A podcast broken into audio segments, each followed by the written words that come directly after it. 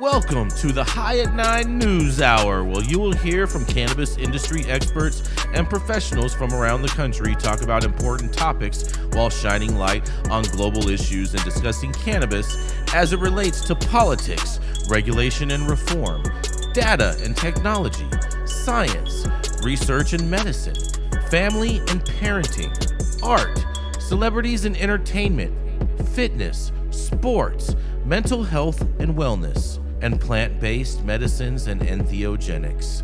Together, we are building a stronger community, fighting the stigma and creating change. With your hosts, Jason Beck and Rico Lamitte, joined by special industry expert correspondents from around the country and daily antics brought to you by cannabis. Coming to you live every Monday through Friday at nine a.m. Pacific time and high noon on the East Coast. And thank you all for getting high at nine with us.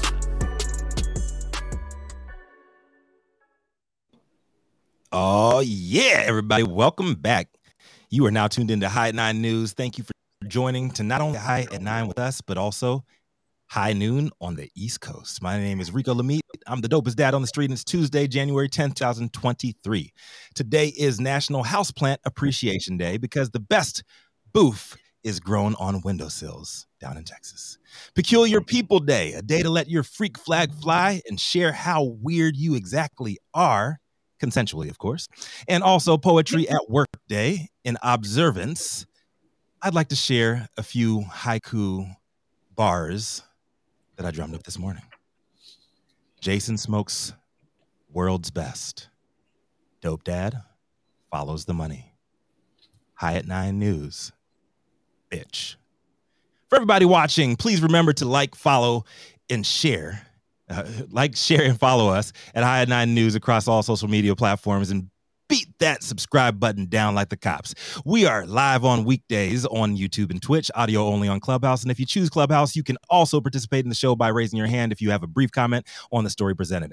We'll be getting things started here in just a few, but first, we have this. You want to grow some of the best weed in the world? Then you must start with the best genetics in the world. Go to w w w dot d n a genetics dot shop to order regular, feminized, or autoflower beans. All of your favorite D N A Genetics cultivars such as Kosher Kush, Skywalker Kush, and oh yeah, Chocolate Truffle Shuffle. Boasting more cannabis awards for their award-winning genetics than any other company in the world. Remember to go to w w w dot d n a genetics dot shop to see why our terps don't lie. Terps do not lie. But up first, it's the mink coat wearing, private jet hopping, Green Street wheeling and dealing longest continuously operating retailer in the game when not holding down presidential cannabis cannabis tourism duties of uh When he's back home in West Hollywood. He's also been spotted by T M Z several occasions, pop politicking around the world with leaders in London, Mar-a-Lago, and Detroit, where they call him White Gucci. Coming to the stage first, and most likely smoking on the best weed in the world, y'all know who it is, Jason Beck. Oh, yeah, everybody. Good morning. Happy, happy, happy Tuesday, my friends. Today, I have a very fascinating story from back in the days, and I randomly found this tweet and with this story, so here we go. Comes from Roger Stone, and this is from Roger Stone's words, these exact story. In the late nineteen fifties, the U S State Department made jazz legend Louis Armstrong a goodwill ambassador and underwrote a concert tour for him in Europe and Asia. On his return from the first From the first two tours, Armstrong and his jazz entourage were waved through customs without a search based on Satchmo's ambassadorial status and, of course, his fame. But when he landed in Idlewild Airport in New York in nineteen fifty-eight, he was directed towards the customs lines. Customs agents had been tipped off that contraband was being imported into the country, and Armstrong joined a long line of travelers lined up for inspection. Unfortunately, the jazz trumpeter was carrying three pounds of high-grade marijuana in a suitcase. Once Armstrong realized he was about to be busted and it would cause an enormous scandal because he was traveling on behalf of the country, He began sweating profusely. Just then, the door swings open, and the Vice President, Richard Nixon, in step with his security detail, swept into the room, followed by a gaggle of reporters and photographers. Nixon, seeing an opportunity for a wire photo with popular Armstrong, went up to the famous jazz musician and says, "Satchmo, what are you doing here?" Nixon asked with surprise. "Well, Pops," see, Armstrong called everybody Pops back then, and says, "I just came back from my Goodwill Ambassador's tour of Asia, and they told me I had to stand in line for customs." Without hesitation, Nixon grabbed both Satchmo's suitcases and says, "Ambassadors don't have to go through customs. And the Vice President of the United States will gladly carry your bags for you," Nixon said. While upon the Vice President of the United States mules three pounds of marijuana through the United States customs without ever knowing it. When Nixon was told what happened by Charles McWerther, who served as a traveling aide to Nixon and who heard the story from one of the jazz musicians' entourage, a startled Nixon exclaimed, "Louis Armstrong smokes marijuana?" Upon the jazz legend's death in nineteen seventy-one, President Richard Nixon recognized Louis Armstrong's incomparable contributions to Americana and his create, creative individuality. One of the architects of the American art form, a free and individual spirit, and an artist of World War fame, his great talents and magnificent, magnificent spirit added richness and pleasure to all our lives, said President Nixon. I want to know what you guys all have to say about this, about Richard Nixon. Oh, I have some. Oh, I have so yeah. Why, why, why, why is it Roger Stone a thing still? I mean, Roger Stone put out this thing. Roger Stone's been around for a long time, and I've just found this story fascinating. Subscribe to his Patreon.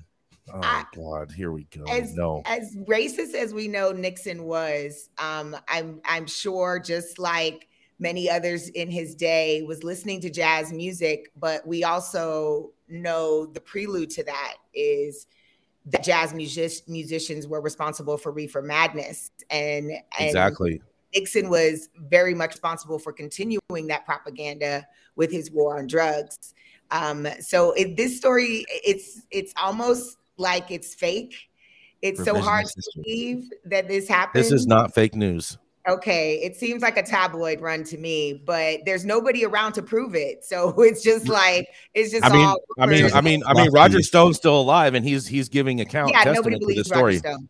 Right? When's the last time anybody in the world believed Roger Stone, including nobody believes Roger Stone? Okay, I don't know. I'm I'm, I'm believing this story. I like it. I think Kanye believes Roger Stone. I'm just putting that out there. Who who believes Roger? Oh. I think Kanye is on Team Roger Stone. I'm just saying. Okay, yeah, probably. Well, and Kanye does not count. We have given Kanye back to y'all. Like yeah. Kanye no longer You have given Kanye before. back to us. Yeah. We, we, we, yes. we traded him Once back. He yeah, yeah. Him is a wrap. I don't know. Kanye's a champion, I man. I don't know what yeah, y'all he, lo- he lost the Kardashian Olympics. I know, for real. Who's y'all, Nicole? Who's, I didn't want him in yeah. the first place, and I don't yeah, want to. I feel like I'm being profiled. I feel like I'm being profiled, Nicole. Anybody but us. He belongs to anybody but us. Yeah. Jason, what airport oh, did this Lord. supposedly happen in? Where was LaGuardia. This? At LaGuardia? Yes. Wow. nineteen fifty-eight LaGuardia. Richard Nixon mules three pounds of marijuana in a trombone suitcase. Trombone. I wonder if we can like verify if he was living in New York during that time. It, it, it can any well, of this I mean, you got to think about it. It was it was it was brickweed back then. You know what I'm saying? So yeah, it's, it's very easy to to pack three pounds of brickweed into into a lot of All things. Right. I mean, it's, can, it's, can any of this be verified, or is this just Roger Stone? Right. I mean, yeah, yes, yes, because it was verified through uh through through his travel aide, who who was in, tipped off of the story, um from one of the jazz entourages. Jason, here's the real question. Are you going to tell your travel aide that you're traveling with three pounds of weed when you travel? It, it, first of all, my, my travel aide already knows what time it is when I travel. I mean, you've traveled with me, Saman. You've been a travel aide on a couple of adventures. Shit. I'm like the I'm like the I'm like the resident mule. Yeah, I bet. I bet. Oh man, here we go. Here we go. All right, we're gonna keep it moving. That was a fun. That was a fun little story. I hope yeah, you guys, hope you guys enjoyed. Yeah. You guys enjoyed that. Something, something new, something different. But coming up next, it is the dope dad himself. That's right, Rico Lamitte. When Rico Lamitte is babysitting, he often will sing Frozen. That's right. Let it go.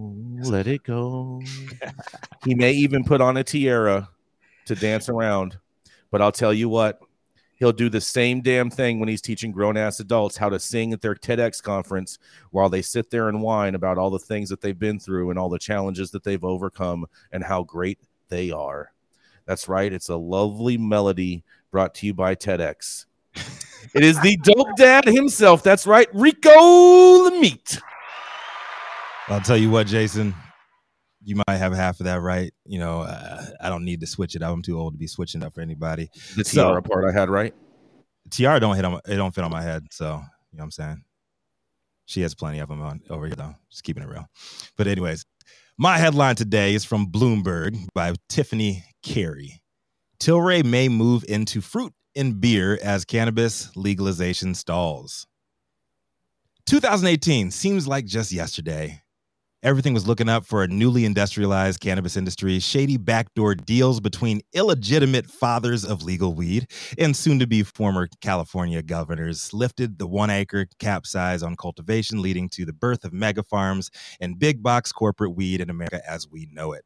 The C P, the C B K invasion had begun. That's Chads, Brads, and Karens, everybody. And all eyes were on Canada. America's hat seemed to be a natural fit to come down and groom a young, unrefined American cannabis business landscape right for the picking. Publicly traded Can- uh, Canadian giants Cronos Group, Canopy Growth, and Aurora Cannabis stock prices soared as investors speculated they'd soon dominate America too. With pro-business Trump in office, federal legalization was all but certain to be right around the corner. Then on July nineteenth, two thousand eighteen, the unthinkable happened. Tilray made its NASDAQ debut, the first pure play cannabis company to go public on a, a major U S stock exchange. They'd soon become a major player globally with major operations in ten countries, and the market loved it. Tilray I P O'd at just at seventeen bucks a share and skyrocketed over the next few months to an all-time peak in September that year, just over two hundred fourteen dollars. Well, that was then. A series of overconfident missteps, oversupply in major markets, and lack of legislative movement in European and American markets beat the entire industry down globally. But the crash is a lot steeper when you're as high as Tilray was. Today, it's trading at two dollars and seventy-six cents, down ninety-three percent from the historically hyped highs of two thousand eighteen. With safe banking lo- looking like yesterday's news, an aloof American president who'd rather dump hundreds of billions of dollars into proxy wars than boost his own economy, and federal legalization still a big question mark as to when it'll happen and what it'll look like, Tilray's making a pivot to finally stop years of bleeding and taking its talents, at least for now, into fruit and beer. In Monday's fiscal Q two earnings call, C E O Irwin Simon said lack of U S political action made him believe federal legality is no longer happening in the near future for the United States. He blamed the stalled European efforts, uh, his stalled European efforts on supply chain issues and, uh, caused by the Ukraine war. And Tilray plans more alcohol company purchases to build out its U S distro network in hopes it'll one day be used for cannabis. In a half-assed human, humanitarian plea on the call, Simon uh, Simon said, "There's food shortages in the world of lettuce, tomato, strawberries. If we have overcapacity, how do we start growing fruits and vegetables at some of these facilities and supply food to the world? To the world, Craig."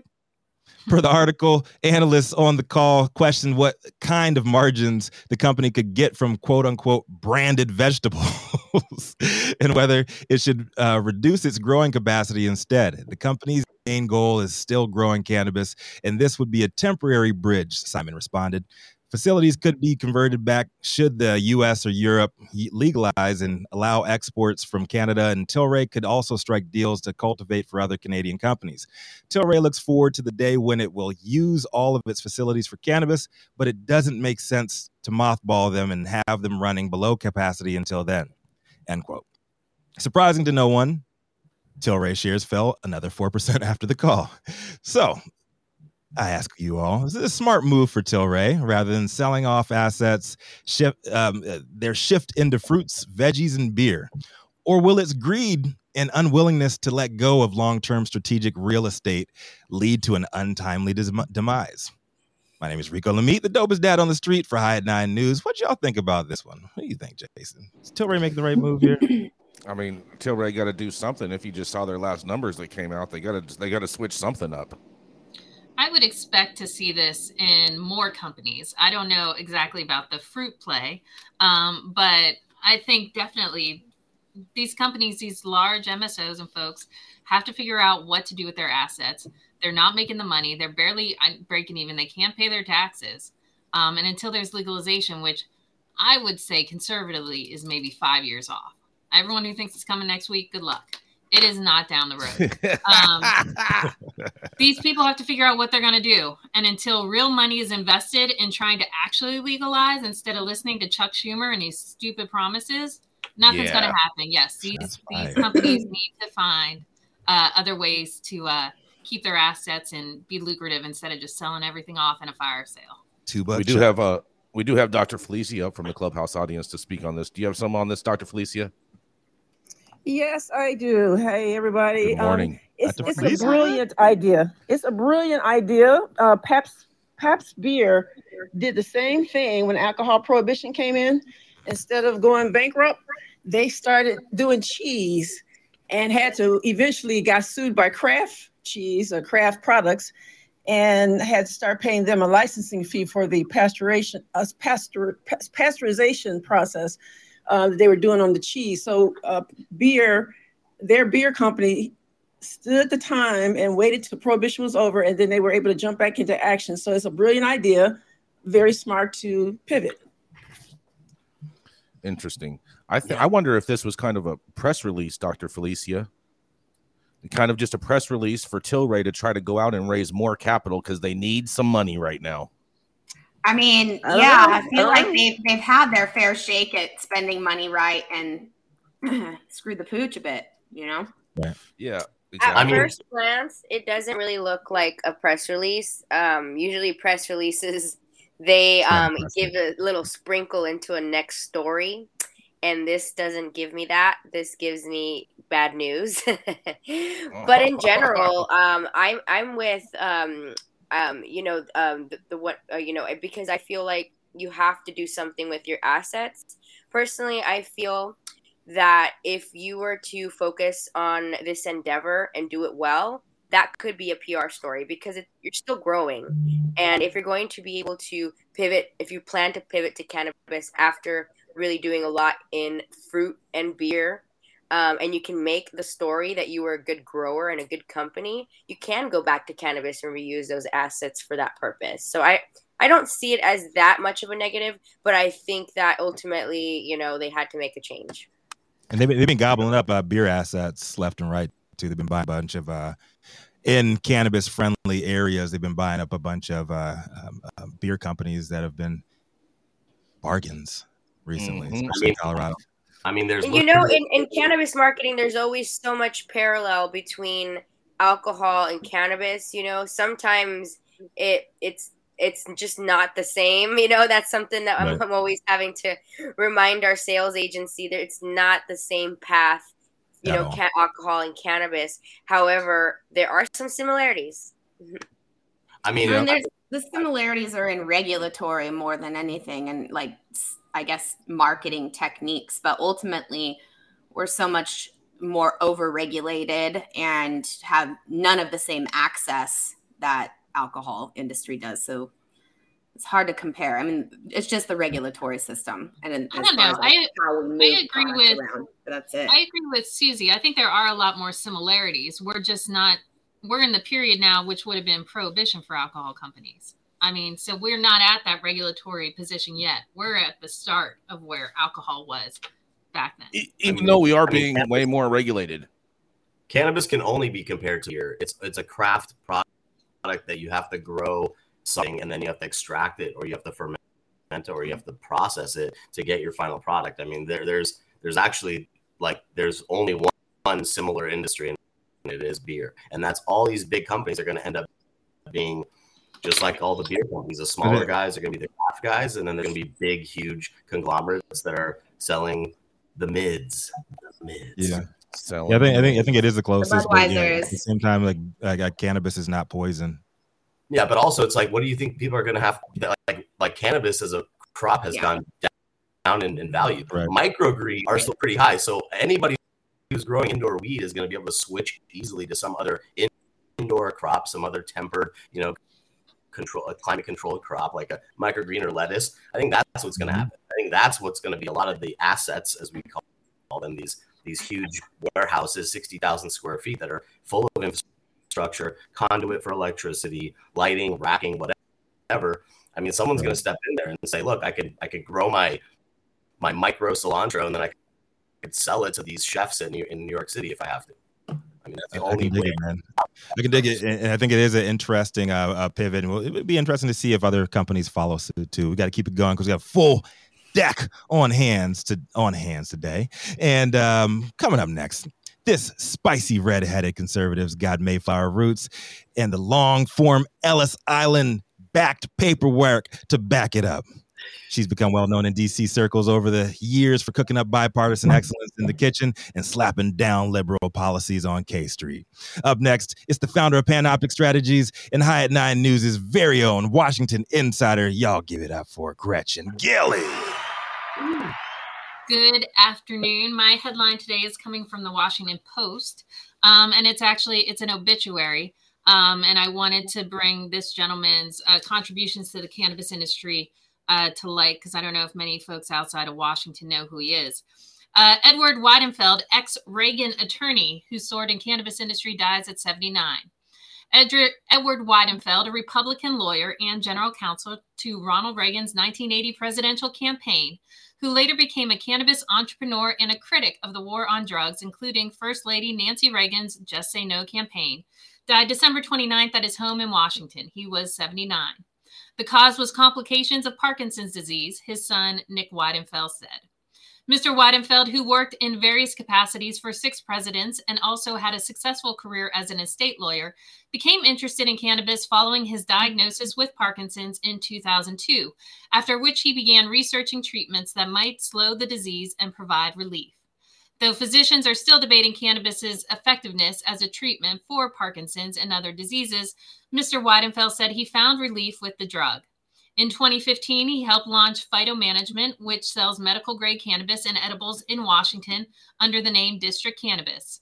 Mister Weidenfeld's second career in the cannabis business made him a cultural oddity in two worlds, high society Washington, where he and his wife, Sheila Robb Weidenfeld, the former press secretary for First Lady Betty Ford, were fixtures for decades, and the rush for gold medical marijuana industry populated by young people who wouldn't have voted for Reagan had they been alive. But Mister Weidenfeld won over both worlds. As his cocktail party friends grew older and were looking for alternative medical treatments, Mister Weidenfeld became surprised by the number of old political associates who've asked me if I could hook them up. Meanwhile, the cannabis world admired him for criticizing harsh drug laws and conservatives who blocked medical marijuana use. In podcast appearances and interviews with industry publications, Mister Weidenfeld said the Just Say No campaign and the broader almost nuclear battle on drugs was a mistake, particularly with marijuana. It demonized the substance, which had tremendous therapeutic potential, he told the Cannabis Business Times in twenty twenty, and was used as a means of social control over people of color and immigrants. While working as an attorney for the Reagan campaign and later advising his administration, Mister Weidenfeld said he was opposed to the harsh policies, but kept his opinion to himself. His views were not at all surprising, given his upbringing. Edward Weidenfeld was born July fifteenth, nineteen forty-three, in Akron, Ohio. His parents were small business owners who variously sold jewelry, appliances, and other household goods. He was a good student and enchanted by the English language up until his death. He could recite T S. Eliot's The Love Song of J. Alfred Prufrock from memory. In nineteen sixty-one, Mister Weidenfeld en- enrolled at the University of Wisconsin at Madison, where he majored in political science. He was active in civil rights protests. He later traveled to Alabama to participate in the nineteen sixty-five Selma to Montgomery March, as well as other extracurricular activities favored by students. Mister Weidenfeld told the Lit and Lucid Cannabis podcast in twenty twenty that you could get beer in the student union and weed. Not as regular campus varietal, but if you set out to find some, you probably would, which might ex- help explain how he acquired the views that he kept from his Reagan colleagues. It was not an anti-weed sentiment that changed, he told the podcast, but it was a respect for law that limited my personal exposure, and that's probably enough said on that subject. Mister Weidenfeld graduated in nineteen sixty-five and attended law school at Columbia University in New York, where he met Sheila Robb, the daughter of Maxwell Robb, who served as White House cabinet secretary for Dwight D. Eisenhower and was Reagan's ambassador to Italy. They married in sixty-eight, the same year he received his law degree. After working as a T V producer, Mister Weidenfeld's wife was hired in nineteen seventy-four as Betty Ford's press secretary. Her connections in the Republican Party helped Mister Weidenfeld ascendance in politics, beginning in nineteen seventy-two when he served as counsel and staff director for the House Committee on Interior and Insular Affairs. Eight years later, he became general counsel to Reagan's campaign. Mister Weidenfeld, like many Washington insiders, bounced in and out of government throughout his career. He was working as an estate lawyer when he was diagnosed with Parkinson's.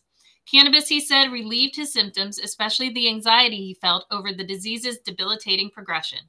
When you've got a degenerative disease and there's something that makes you laugh and takes your mind off the disease, that's what's medically beneficial. Mister Weidenfeld's self-medicating turned into a business by happenstance. In twenty ten, at his son Nick's thirtieth birthday party, he met Andrus Kirshner, who had a degree in sustainable agriculture from the University of Maine and cultivated medical-grade cannabis at a warehouse in California. Kirshner wanted to start a medical marijuana company in the D C area, and Mister Weidenfeld, now looking to wind down his private law practice, was an ideal partner with decades of experience navigating the corridors of government. After co-founding what became District Cannabis, Mister Weidenfeld and Kirshner expanded into Maryland. Kirshner said Mister Weidenfeld was active in every aspect of the business, from growing to marketing. He was like an elder statesman when he walked in the room. In addition to his wife of Washington, Mister Weidenfeld is survived by his son Nick and another son Daniel, both of Los Angeles, a sister and three grandchildren.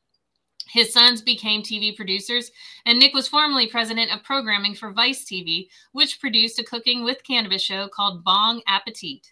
In twenty seventeen, Mister Weidenfeld and his family appeared on an episode featuring a Shabbat dinner prepared by cookbook author Joe Nathan, matzo ball soup, challah, and roasted chicken, all infused with various forms of cannabis. Uh, he is a gentleman that is well-known in Washington circles. I don't know how well-known he is outside of D C, uh, but that there are many folks in Washington who have to, sadly, play the game of politics and stay silent at times.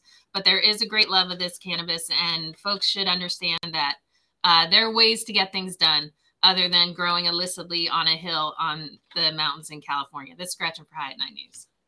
Hey, Gretchen, yeah, you know, but uh, there's certain things that rich white men can do that others just right. can't. And the majority of, of legacy growers are not rich white men. And so, I, you know, I, I love that cannabis helped him um, and right. he used it medicinally. I, I, I wish he would have been more vocal about it, I think. I mean, I guess it was like known, but it was like an unspoken unknown that they just knew right. that he used it because it helped with his disease. But Um, I mean, he, he, you know, benefited um, because he had the money and he had the resources to be able to invest in the space. Well, and I would say, like he said, he did not speak out when he was in the administration back in nineteen eighty, and I can see that. But in two thousand two, yes, he's been pushing cannabis for the past twenty years. Um, and look, I'm, I'm, look, I'm, I'm, tor- I'm torn. I'm torn on it, and I'm always going to be torn on it because you know everybody has their own story, they got their own background. You know, I don't, I can't act like I lived in their shoes. Uh, however, um, you know what, he has done good later on in life, but people died because of the shit that he stayed silent about. Yeah. Period. And, didn't I just? Didn't I just? Didn't I just hear that he participated in the civil rights movement and was, you know, yes. m- marching for rights too. So I, he did some good. He did. He did good. He did yeah, some good. It's, it's not my place, place to judge at the end of the day, but I will talk shit and, and uh, be, be talking I mean, shit about him. I'm like, I go, like, at the end of the day, you have to be able to allow right. people to evolve. Always, okay. people change, saying, people right. grow. You know, but you don't I think also, the exact same way when you did where you were a kid. I don't. Ahead, I don't Gretchen. support this this concept, this idea in this industry that if you are yeah. not all balls in activists, you know, willing to die for everybody and their cousin, that you don't care. I mean, no, it's not that. That I mean, drives it's, me nuts. It's not, it's not that. It's not that. It's not that at all. People it's, have it's, different it's, relationships with the plant, and they're willing to push it forward in different ways. Yeah, yeah but this guy was part of the administration that enacted the Drug Abuse Act in eighty-six, and if you wanted to memorize something, you should probably memorize that. And for, for, for you to say, Gretchen, that like, you know, that that's how it is. That's how politics is. Look, these are these are people that are like supposed to help the citizenry. And for them silent, that doesn't help anybody. That helps them. That helps them. And, that helps. Yeah, and like Nicole and like Nicole said, like, like to be in that position, I'm glad he could be in that position because so many of us don't have the, uh, the we don't have the privilege to evolve, right? We were just written off for the rest of our lives because of mistakes we made when we were minors. Right. So you just got to keep it, uh, keep it from that perspective as well. And you'll understand, like, I'm always going to be torn on shit like this. Like, yeah, they did great work like later on in their life. But when they were young and they were silent, when shit went down, like, was that a commendable thing? It's just like, uh, um, what's well, the name? Uh, um, Dick Cheney, like Dick Cheney before he was uh, anti L G B T Q, uh, before he found out his daughter was lesbian. Like, and then he's like, I mean, and, he, and he still didn't speak I mean, out. He, uh, he still didn't right? speak out under the Bush yeah. administration. He said he said straight up, like, that's not that's the position of the administration. There's nothing I can do about right. it. That was basically his response to that. Right. So, I think that it can't it. help but to, you know, reflect on um, the comment you said about, you know, activists. Like, not everyone, not everyone can, can right. you know, can can go hard and become full activists. I think that activism sometimes isn't so much of a choice. I think, like we touched on before, um, the privilege one gets to stay silent, right? I think mm-hmm. activism, a lot of folks are pushed to be that way. A lot of folks really are on the line, and it is life or death, and they have they have no choice but to speak out. Um, yeah. So I think that, you know, speaking out or not speaking out is definitely a choice, and it's a it's comes from a stance of privilege. I think he made that choice to protect himself. Um, but knowing, you know, that people not in the same position can, um, you know, are, are benefiting, but are being demonized for it. And he was definitely in the position of privilege to to stay as silent as he was. But, you know, there was still good from it, right? There was still good that he did provide. And I think, um, you know, after his death, you know, we're still talking about it. And I think that is going to have a lasting legacy. I mean, well, and what- I think one other thing I, I'd like to say, and I know we got to move along, is that I think we also need to look at the times in which people lived and what mm-hmm. the political climate for some of these things were. We're talking about nineteen eighty. When I got into the cannabis industry in twenty fourteen, I had pe- I had plenty of people in Washington tell me they could no longer talk to me. They could not associate with me, that I was dead to them now that I was in cannabis. And that is shit forty years later. I mean, can yeah. you imagine what it was like if this guy keeping quiet kept him in the room and kept him a part of the decision? And I know that people don't see the value in that, but that's I was going to touch on that, Gretchen. That's exactly no, no. That's people, that's ex- how many people in Nazi down. Germany were silent in the how room with fucking Hitler? It, it, it, Rico, Rico, Rico, this is this is totally totally different off the off the topic of what we're saying, Rico. But no, the reality not, of it is, it, it, it, it is. It is whoa, whoa, whoa, whoa, whoa, hold on, hold on. Because the reality of it is this: is that sometimes there's key people that are trying to make moves that actually make better things for those types of things to actually happen.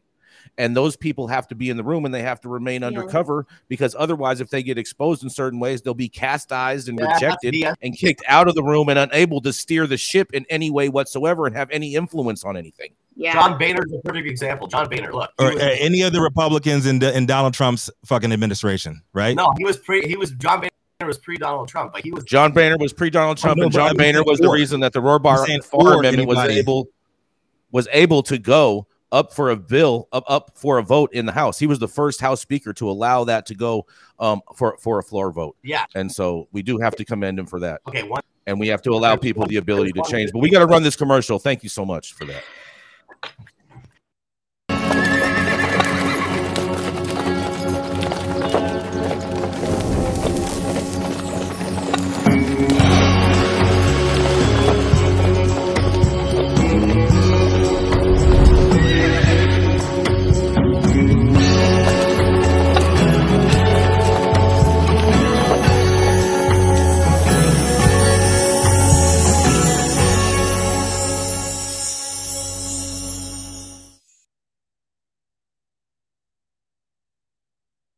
Those of the individual speakers and not those of any other speaker or its followers. The statements made do not constitute legal or accounting advice, and our speakers make no representation regarding the legal status of any substance in any country, area, or territory, and or any other authorities. The views expressed in this room do not establish any fiduciary relationship. Our sponsors do not imply or constitute any endorsement by us, the expression, or any opinion whatsoever of the part of any speaker on stage.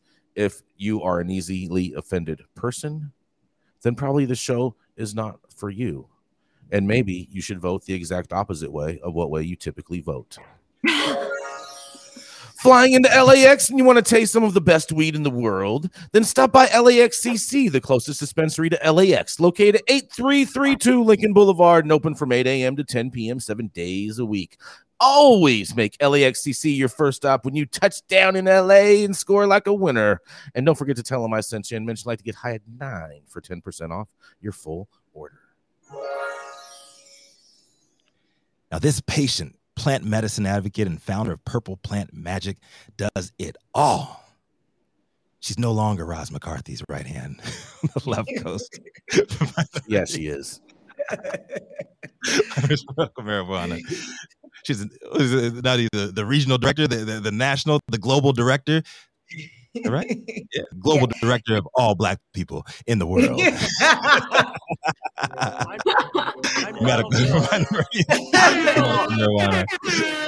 Power eighty-eight Las Vegas's Encyclopedia Wednesday mornings, an outspoken supporter and regional chair of the Global Purple Lives Matter Initiative, headquarters in, headquartered in Clark County, Nevada.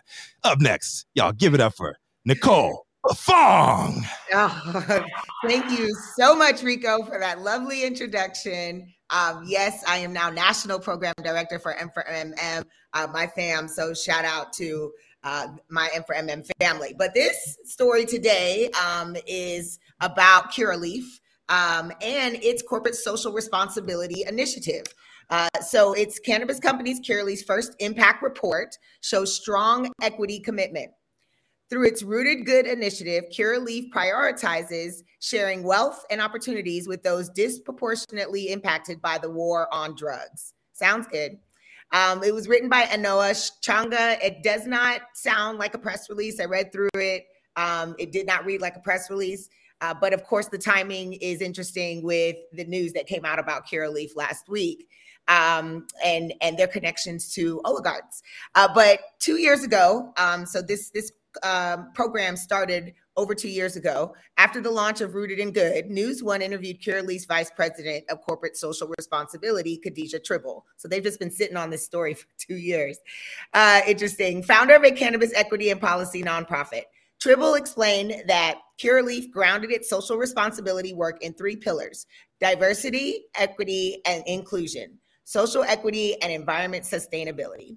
Curaleaf recently released its first impact report looking at how its equity work is unfolding. Curaleaf expressly states that through the Rooted in Good initiative, the company prioritizes resources for social equity throughout the industry and sharing the wealth and opportunities with those disproportionately impacted by the war on drugs. Raheem Updaw, Director of Corporate Social Responsibility at Curaleaf, spoke with News One about what corporate social responsibility means to the to the company. The impact report can be found in this article. I think it's an interesting read. You should read it. Um, so the report tell, talks about what has happened over the last two years. C S R is about aligning the resources of a company to benefit not just the company, but the populations of people that they serve, the communities that they're working within, and the employees that work at the company, Updaw said. It's about trying to make sure that we're doing good for all these stakeholders and not just doing good for just shareholders. At the end of the day, it is about trying to figure out how we bring value to everyone through our work, through our company. Part of this work includes capsule collections, highlighting diverse brands and a dedicated supplier diversity program. Through its four twenty Diverse Suppliers by twenty twenty-five program, Rooted in Good has partnered with Black-owned cannabis brands like Rolling Bouquet, shout out to them, a specialty rolling paper company.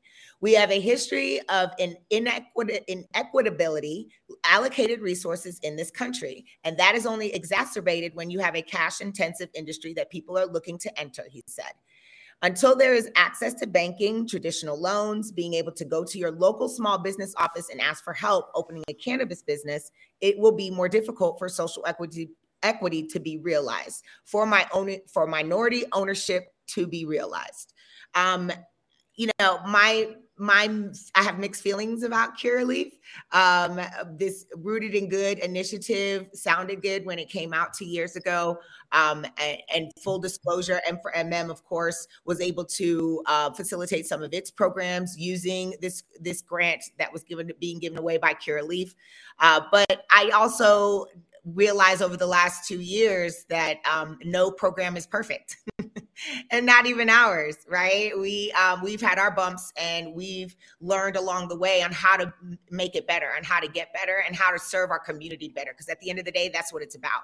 Um, so not trying to do a shameless plug, but um, I think that uh, Curaleaf is trying to fix its, uh, uh, let's say, its perspective within the community uh, and try to have better headlines. And I and I think that this was a piece that did just that. So, uh, but I appreciate the report. It's an interesting read. If you have time, you should read it and see who benefited over the last couple of years um, from some of this this funding. Oh man, who benefited? I'll tell you what, who benefited. Um, uh, A- Adam, can you throw up? Can you throw up? I, there, there's some pictures because uh, Curaleaf's logo is super interesting. I want to see if uh, anyone can tell me you know, if those look similar. Once you see it, you can't unsee it. Oh wow! Okay. Hey, so put, now hey, put that so, shit on. Uh, put that shit on eight chan.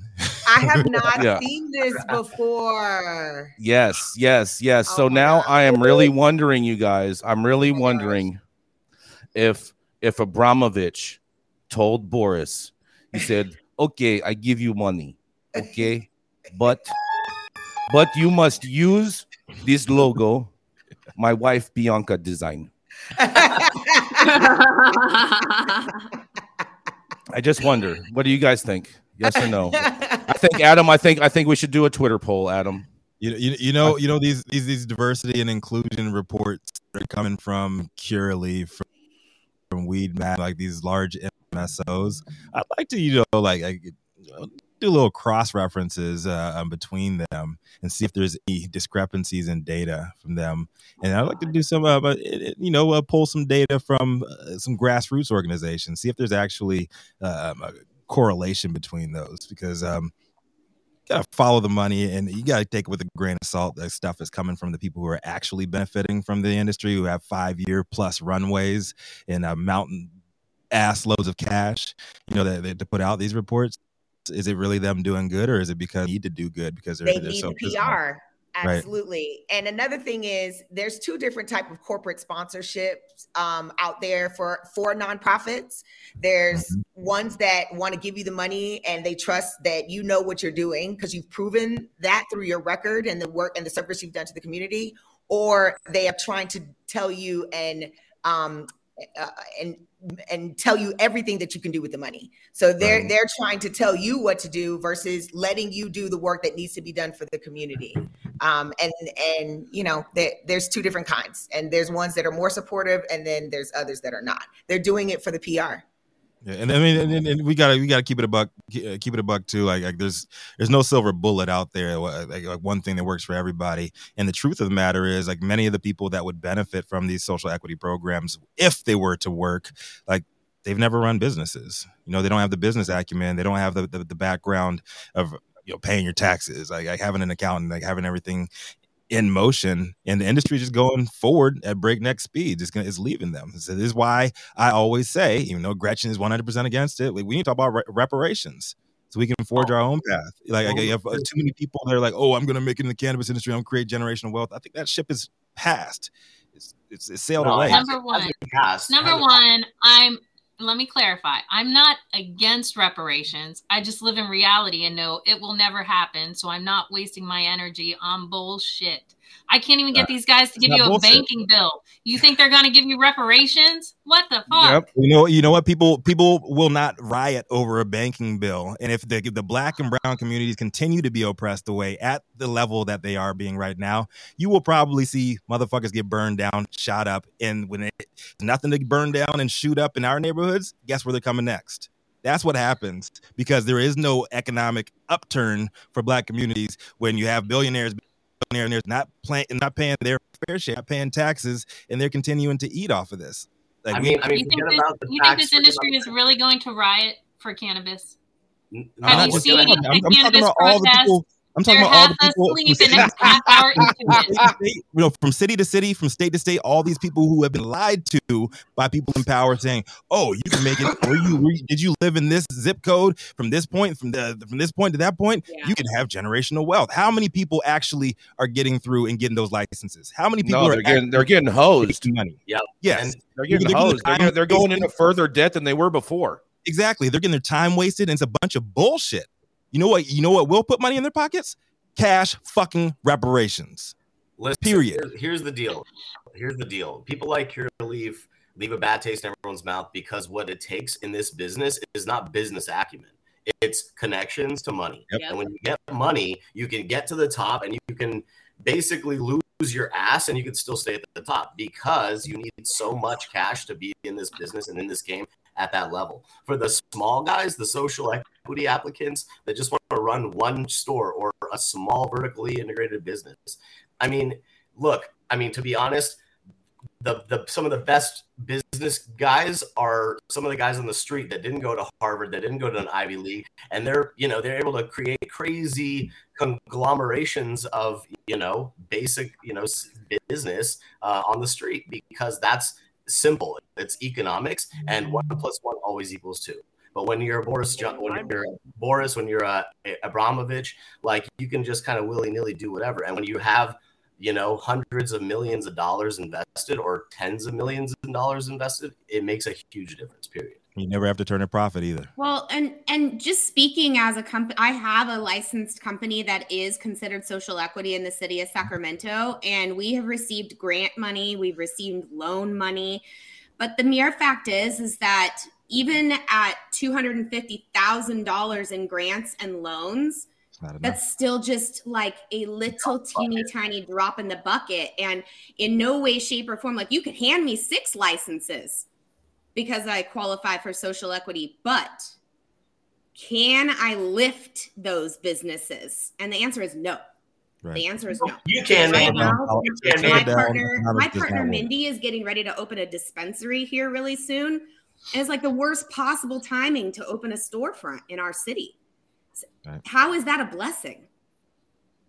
I don't yeah. know. Social equity is not going to save this industry. You want to save this industry, you need banking. You need access to capital. You need yes, money. Exactly. You don't need a handout. We also need to be taxed properly. Right. That. Yeah, we also need to yeah. like normal business. We need to we need to we need to eliminate two eighty E, but we got to keep this moving. Thank yeah. you so much for that, everyone. Coming up next. He's a cannabis patient, an advocate, and an industry veteran, boasting over fourteen years in the regulated market, starting off in Colorado. And he's a product formulation specialist that reminds all women to say hello again. On top of it, he makes some of the most amazing hydrocarbon solvents in the world that have even the rosin boys amazed and all thinking that it actually is rosin, as we've seen it at a few different events. That's right. It's none other than the Saman Razzani. Thank you. Thank you. Hello, hello, people. Today we have a, a you know, an interesting article about enforcement, uh, you know, from our from our neighbors to the east, Connecticut. So here we go. From Bob Wilson. How Connecticut State Police plan to catch those driving while under the influence of marijuana. Hartford, Connecticut. If a driver is operating a vehicle while under the influence of alcohol, the traffic stop is relatively straightforward. But if an officer administers a breathalyzer test to someone who has used cannabis, the driver will blow a zero, as we all know. Instead, police must lean on science to determine if someone is under the influence of cannabis. After someone has been arrested, police call, a dr- call in a drug recognition expert, who then uses a twelve-step process to determine what drug someone may be under the influence of, according to Sergeant Christine Geltema with the Connecticut State Police. Officers may also rely on A R I D, which stands for Advanced Roadside Impaired, Impaired Driving Enforcement, as a field sobriety test for cannabis. In Connecticut, drivers have up to five, can have up to five ounces of marijuana in their vehicles. However, that has to stay in their glove box or trunk. As recreational marijuana sales become legal in the state on Tuesday, driving while under the influence is something law enforcement officers will be on the lookout for. Doctors at the Yale School of Medicine suggest small, slow doses, even when, or I'm sorry, slow, small doses when using recreational marijuana, even if you're an experienced user. Unlike alcohol, T H C can be smoked, eaten, or absorbed through the skin. Each of those methods change the intensity and the length of the high.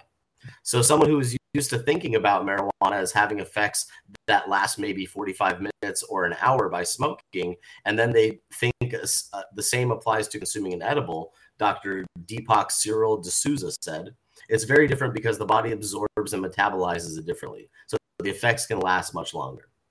He said there is... He said there hasn't been much research about what happens if a driver smokes marijuana and then gets behind the wheel. We all know. Someone may have one drink and think one drink is fine and then smoke a little weed, which in itself may be fine, but the combination of the two may, may have additive effects or synergistic effects on driving, D'Souza says. Whether under the influence of alcohol or marijuana, the penalties and dangers of D U I are the same. That's Saman Razani reporting for High at Nine News. So, this big, big, congrats, a- big congrats to Connecticut too. We gotta start with that too, man. Big congrats to Connecticut. Yeah, it, big big congrats. But well, this has been a topic for so long. I mean, we talked about this, and look, they have like consultants, drug recognition experts. I mean, right. hold on, getting, hold on, hold getting- on. Chris Chris Eggers, who's on the show on Mondays, was a D R E, and I got pulled over one time. And the cop told me that that I had smoked weed because my tongue was green. And these D R Es are are are taught that if you smoke weed, your tongue turns green. That's crazy. What if you ate a Starburst or like some kind of candy right before that? Like, come on. Don't, I mean, first of all, the smoke is not green. I, I trust me, I'm as I'm as baffled by it too. But all I can tell you is that if you do smoke cannabis and drive, make sure you don't have like a sour apple Charms blow pop right before you get pulled over. I mean, I was going to take us somewhere that will make your yeah, tongue green. Slurpee. Yeah, that does make your tongue green too. But uh, I mean, I just love I just love how they're coming up with these twelve, twelve step, you know, recognition. You know, efforts to figure out what, what people are on. I mean, you know, look, I mean, do they do the same thing for prescription medicine? I know prescriptions make people fucking nuts. So, I mean, is there like some kind of recognition document or some S O P that they have to recognize if someone's taking like Ambien or something like that? I mean, it's, it's just kind of, it's just kind of like, you know, an ongoing kind of bullshit thing. Kind of like these, they need, they need so, something so, so to these, spend their money on instead of the community, instead of giving money until, back to the community. Yeah, Rico, until we Rico. have an actual, reliable, in the field test, a device that is but, been but tested time and time again but that how? can somehow magically detect when this person consumed cannabis and did it happen within the last sixty minutes before they drove. Right. I mean, good luck. Yeah, I think I think by the time by the time they get a reliable machine, it'd be like yeah. five years from now, and all the cars gonna be autonomous anyways. You might as well smoke and hop in the back of your autonomous. Rico, hold on, hold on, Rico, Rico, Rico, Rico. These are called. Rico, these are called. How long have cars existed and weed's been around? We've been smoking and driving for, for how long? Exactly. I, I, Rico, hold on. These, these these guys are called D R Es, right? Drug recognition experts, right? So, do you think that, do you think that before their shift, like they all play, it's Dre Day before they go out? The motherfucking D R E. Keep your yeah, exactly. They're getting they get they get hype. They get hype in the in the locker room before they go and hit the beat. But we we got to move, Rico. You ready? Let's do it. Uh, we have a new we have a new one. I need the bio. No, no, no, no, no. You're on Mandy. Oh shit, my bad. My bad, man. My yeah, bad. My come, bad. I'm coming. I'm coming. All right, you guys. We're getting there. We're getting there. We're getting there. We're getting there. All right. So up next. Up next, we have. There we go. Northern California-based pop product extraordinaire and serial counter, uh, canopreneur known for blazing trails and doobies alike at Camilla, Canagram, canamami dot org, and the Women's Canna Awards competition. An Emerald Cup edibles judge that knows no boundaries, forever searching the globe for the perfect cannabis and psychedelic edible experience. A restless crusader for female entrepreneurship on a mission to show the world cannabis motherhood and executive lifestyle do in fact, go together. Coming to stage next, y'all know who it is, Mandy Tingler. Hello. Good morning, everybody. Good morning. Good morning. Today's article comes from Arizona Central, and this is a follow-up to a story that we've talked about in the past, but it's the closure of a very important precedent-setting case for women who use cannabis during pregnancy. And this is a cause that's near and dear to my heart. I also wore my Hug Dealer shirt today because I'm so excited about this one. The headline is, Pregnant Woman Uses medic- Medicinal Cannabis Does Not Belong on Child Abuse Registry, Supreme Court Says. An Arizona woman who used medicinal cannabis to combat morning sickness during her pregnancy will have her name removed from the state's Child Abuse Registry. The order from the Arizona Supreme Court on Thursday means Lindsay Ridgell will no longer be listed on the confidential registry, which limited her job prospects since she was placed on it in twenty nineteen. It also could have broader implications, as medical cannabis use is likely to be treated legally as a form of child neglect. It's so magnificent, Ridgell's attorney, Julie Gungel, said of the single-page order from the high court. My client has been suffering for four years fighting the uncertainty of this case. The Supreme Court declined to accept an appeal from the state's Department of Child Safety, which, de- which defended its decision to list Ridgell on the registry after her newborn in February of twenty nineteen tested positive for cannabis. The department was on the losing side of a unanimous decision from the Arizona Court of Appeals last April. The three-judge panel found Ridgell's cannabis use was lawful and did not amount to child neglect. Ridgell worked for D C S at the time of her pregnancy and found herself not only accused of child neglect, but also out of a job. Neglect and, and neglect and abuse charges can trigger a person's placement on the registry, which employers use as part of background checks on staff who work with vulnerable children and adults. Anyone placed on the list remains on it for twenty-five years and has prompted critics to label it as, quote, a blacklist. Ridgell argued that she had a medicinal cannabis card issued by her doctor who knew she was pregnant. Ridgell said she used the substance to ease morning sickness symptoms. The appeals court noted that Arizona's Medicinal Marijuana Act says cannabis use must be considered the equivalent of the use of any other medication under the direction of a physician, and concluded Ridgell did nothing wrong. That ruling last year reversed a string of previous legal decisions that had found Ridgell had neglected her child. Ridgell was not immediately available for comment Thursday, but in an interview last year, she said her son was doing well and that since being placed on the registry, she was having a hard time finding a job. Gungel said that Thursday's order should make it easier for Ridgell to find work. It also sets a higher standard for D C S if it wants to claim neglect when a p- pregnant woman uses medicinal marijuana under the rules established by state law, she said. For example, D C S would have to prove marijuana was irresponsibly put in a child's harm's way, she said. This is of national import, Gungel said. While other states have medicinal cannabis issues related to child welfare cases, none of them have won a court ruling as clear that handed up by Arizona Court of Appeals, she said.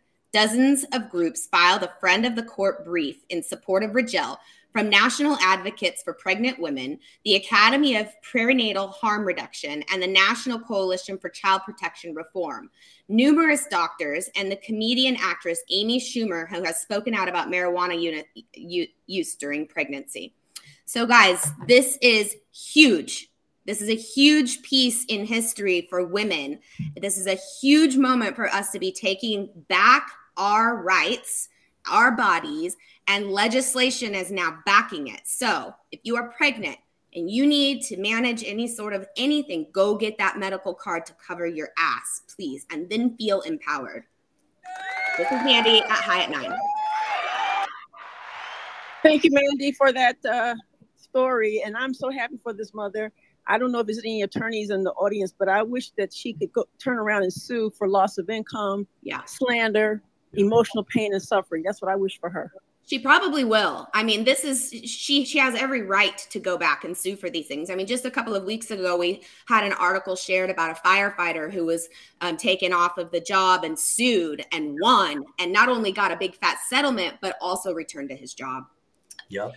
yep. Um, real quick, Doctor Dreher's research is fascinating. Thank you, Nick Bradley, for bringing this up um, and, and making sure that I add this to my reading list today. I had not heard of it before, but Doctor Melanie Dreher, D R E H E R, look that up, folks. Um, it's a very interesting read, um, and it's something that you should have in your arsenal as an advocate whenever somebody talks about what about the children. Yes, yep. Indeed. To the last big, big legislation, y'all. Put a pin in that one and save it because it's going to be important for you Amplify. to share. Yes. Oh, yes. Yes. And coming up next, thank you so much for covering that, Mandy. And and thank you, Doctor Felicia, for for for, for sourcing that story and making sure we were able to present it. Uh, coming up next, we have a brand new member on the team. She's a brand partner at Humo Cannabis, where she oversees brand development and social media marketing and sales. She's a Latina entrepreneur, a storyteller, and cannabis advocate, and Susie leads the pioneering Mexican-American-owned craft cannabis company's commitment to providing, to providing meaningful representation in an industry that has caused disproportionate harm to Latino communities. She was also named as a cannabis power player is forty under forty, and she's also the owner of Humo, Ga- Humo Glass, an American glass company. It is our first time having her up with us today. It is Susie Placencia. Hi there. Good morning. Thanks for having me. So uh, today's news story comes to us from the street dot com. Um, basically, it is uh, gathering data on how popular weed is, which is, you know, really interesting because popularity, how do you measure that? I think they're using an aggregate of data from uh, sales to really kind of dictate um, how popular weed is. Um, they're saying that at least one state has a record-setting two thousand twenty-two when it comes to marijuana, but other states saw declines. We know that as we closed out the year. So they posed the question, how popular is consuming marijuana in America? According to a federal study survey, it suggests that fifty-two point five million Americans aged twelve or older, or about twenty percent of that age group, reported using cannabis at least once in twenty twenty-one. The Substance Abuse and Mental Health Services Administration revealed the results for its twenty twenty-one national survey on drug use and health earlier this month. Um, harnessing the power of data and evidence is critical to ensuring policies and programs have the greatest opportunity to achieve positive outcomes, H H S Assistant Secretary for Mental Health and Substance Abuse, Miriam E. Delphin. She's a leader of um, an organization there, so that's what she had to say regarding this data. Uh, so the data also showed that sixty-one point two million people, or about twenty-two percent of the population, used illicit drugs using the during the survey period, and marijuana represented the most popular substance. Nearly two point five young adults aged eighteen to twenty-five reported using illicit drugs in the past year, while one out of three admitted to using marijuana. More than nine million of people of twelve or older abused opi- opiates, and forty-six point three million people in that age range met the criteria for having a substance abuse problem. Uh, the majority of those people, twenty-nine point five million, were classified as having alcohol, alcohol abuse disorder. What sales data says: Connecticut is gearing up to open up its recreational cannabis industry this week, with sales for those aged twenty-one or older starting Tuesday, January tenth. The Nutmeg State is about to start on a journey nearly twenty other states and the District of Columbia have already begun.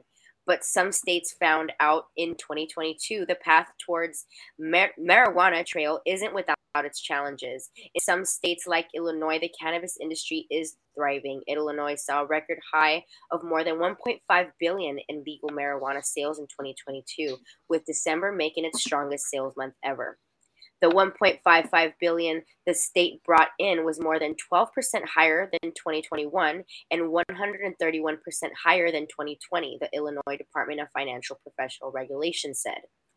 Uh, but there are signs of growth is slowing or even shrinking in other states. Of course, cannabis sales decreased two point eight percent in November from October, according to sales data collected by eleven states in the data analytics from D D S A. While states like Illinois saw great growth, Maryland and Pennsylvania, states with medical-only cannabis industries, saw sales drop from thirteen to six point nine percent respectively year over year. So while there is clearly a lot of money made in cannabis, as Illinois can attest, growing sales isn't such a sure thing in the cannabis industry. The movement for toward for federal legalization, part of the beauty of the American legal system is that it can be used to fulcrum to change laws when Congress is too slow to act. School de- desegregation, gay marriage, and the right to have an abortion were all laws that were a result of Supreme Court rulings. A lawsuit filed against Governor, um, Oregon Governor Kate Brown could help alleviate federal shipping laws that make interstate cannabis commerce illegal, according to M J Biz Daily. The lawsuit filed by Jefferson Packing House, a licensed distribution company in the state, is challenging a state law that prohibits operators licensed by the state from shipping marijuana across state lines on the grounds that such ban is unconstitutional. While there is support to move in the state, uh, other states would also have to change their laws in order to accept products shipped from Oregon. We believe it is likely that a federal court will treat marijuana like hazelnuts and invalidate state laws prohibiting the export of marijuana, notwithstanding the fact that it is illegal under federal law, the plaintiff lawyer said in a letter, according to M J Biz Daily. So I think at first blush, um, I I just... throughout the years of being in cannabis, I'm not a fan of when they try to conflate, you know, cannabis with other drug use. And they also like to, to say cannabis, cannabis, and then also alcohol and other things. They try to lump it all together in this data. So you can get really, really fuzzy with the numbers there. But ultimate, ultimately, they're they're they're trying to focus on sales data and see and put that popularity on that. So, and I think uh, what's most interesting here is that they really talk about, you know, the the woes in legalization, but push that people can push for legalization outside of that. So, so with citing their Supreme Court rulings. Um, so it's interesting to see, you know, this kind of data come in because it is in the millions, twenty-nine point five million people. So they had to survey quite a bit. But of course, surveys in, in general um, can be skewed either way. So sometimes it's it's interesting hearing their take on it. I think it's really interesting uh, the way the medical uh, market is losing money there. The states that are uh, medical only, they're the only ones that are losing money overall. Right. I mean, are are they losing money or are they just not gaining as much? I think they're well, they're they're adjacent to quote unquote legal states, number one. And you can only imagine the trap going crazy if you only well, have medical. Uh, yes. And, and well, at the same at the same time, too, with with. Right. It, with the medical frameworks, is it typically in a lot of those states is a more restrictive type of framework, and so it only allows for a smaller amount of a customer base as opposed to these other markets. Well, it just depends on the patients, right? And and that's kind of the driving force. But every everyone's a patient. Everyone's a patient. All use is medical use. Simone. Uh, I mean, respect, respect, my brother. Agreed. But but I mean, on paper, that's how the state tracks it. I'm saying, but I agree with you. Yeah. Respectfully, respectfully. That was good. Thank you so much, Susie. It's great to have you on board with us. Likewise. Thanks for yes. having me. Yes. We gotta we gotta run this quick commercial real quick, and we're gonna get right back to you. At True Classic O G, we live by one motto. Stay true. We stay true to our legacy cut of True O G that's always fresh, piney, gassy, and delicious. We represent the spirit and hustle and diversity of our great city of Angels, and we stay true to the spirit of this plant, doing everything in-house to ensure that you get the highest quality and consistency with every batch. And that's what made us L A's favorite O G. True Classic O G. Stay true, Los Angeles. I mean, Rico, I think that, that last study, I think, you know what it ultimately proves, you guys? Just nothing more than crossfade for the win. Yes. Always. All right. Well, thank you all so much, everyone. Thank you all for getting high at nine with us every Monday through Friday at nine a.m. Pacific and high noon on the East Coast. And big shout out to our audience and supporters for tuning in daily and listening to the insanity that is the developing cannabis industry and all of its fascinating players. Thank you to all of our haters for always ta- thinking of us and talking about us, because we have the most immaculate pieces of property in your head that we pay zero on every single day. Thank you to our sponsors, True Classic, L A X C C, Wizard Trees, and D N A Genetics for helping us keeping everything rolling. And thank you to our correspondents for being absolutely amazing today. We got through all seven of everybody. And thank you for Cannabis for giving us a reason to do this. Thank you to Cloud Media Partners, House of Fuego, and Zaza Simone holding us down in Clubhouse. And thank you all for getting high at nine with us. It's America's number one daily cannabis news show.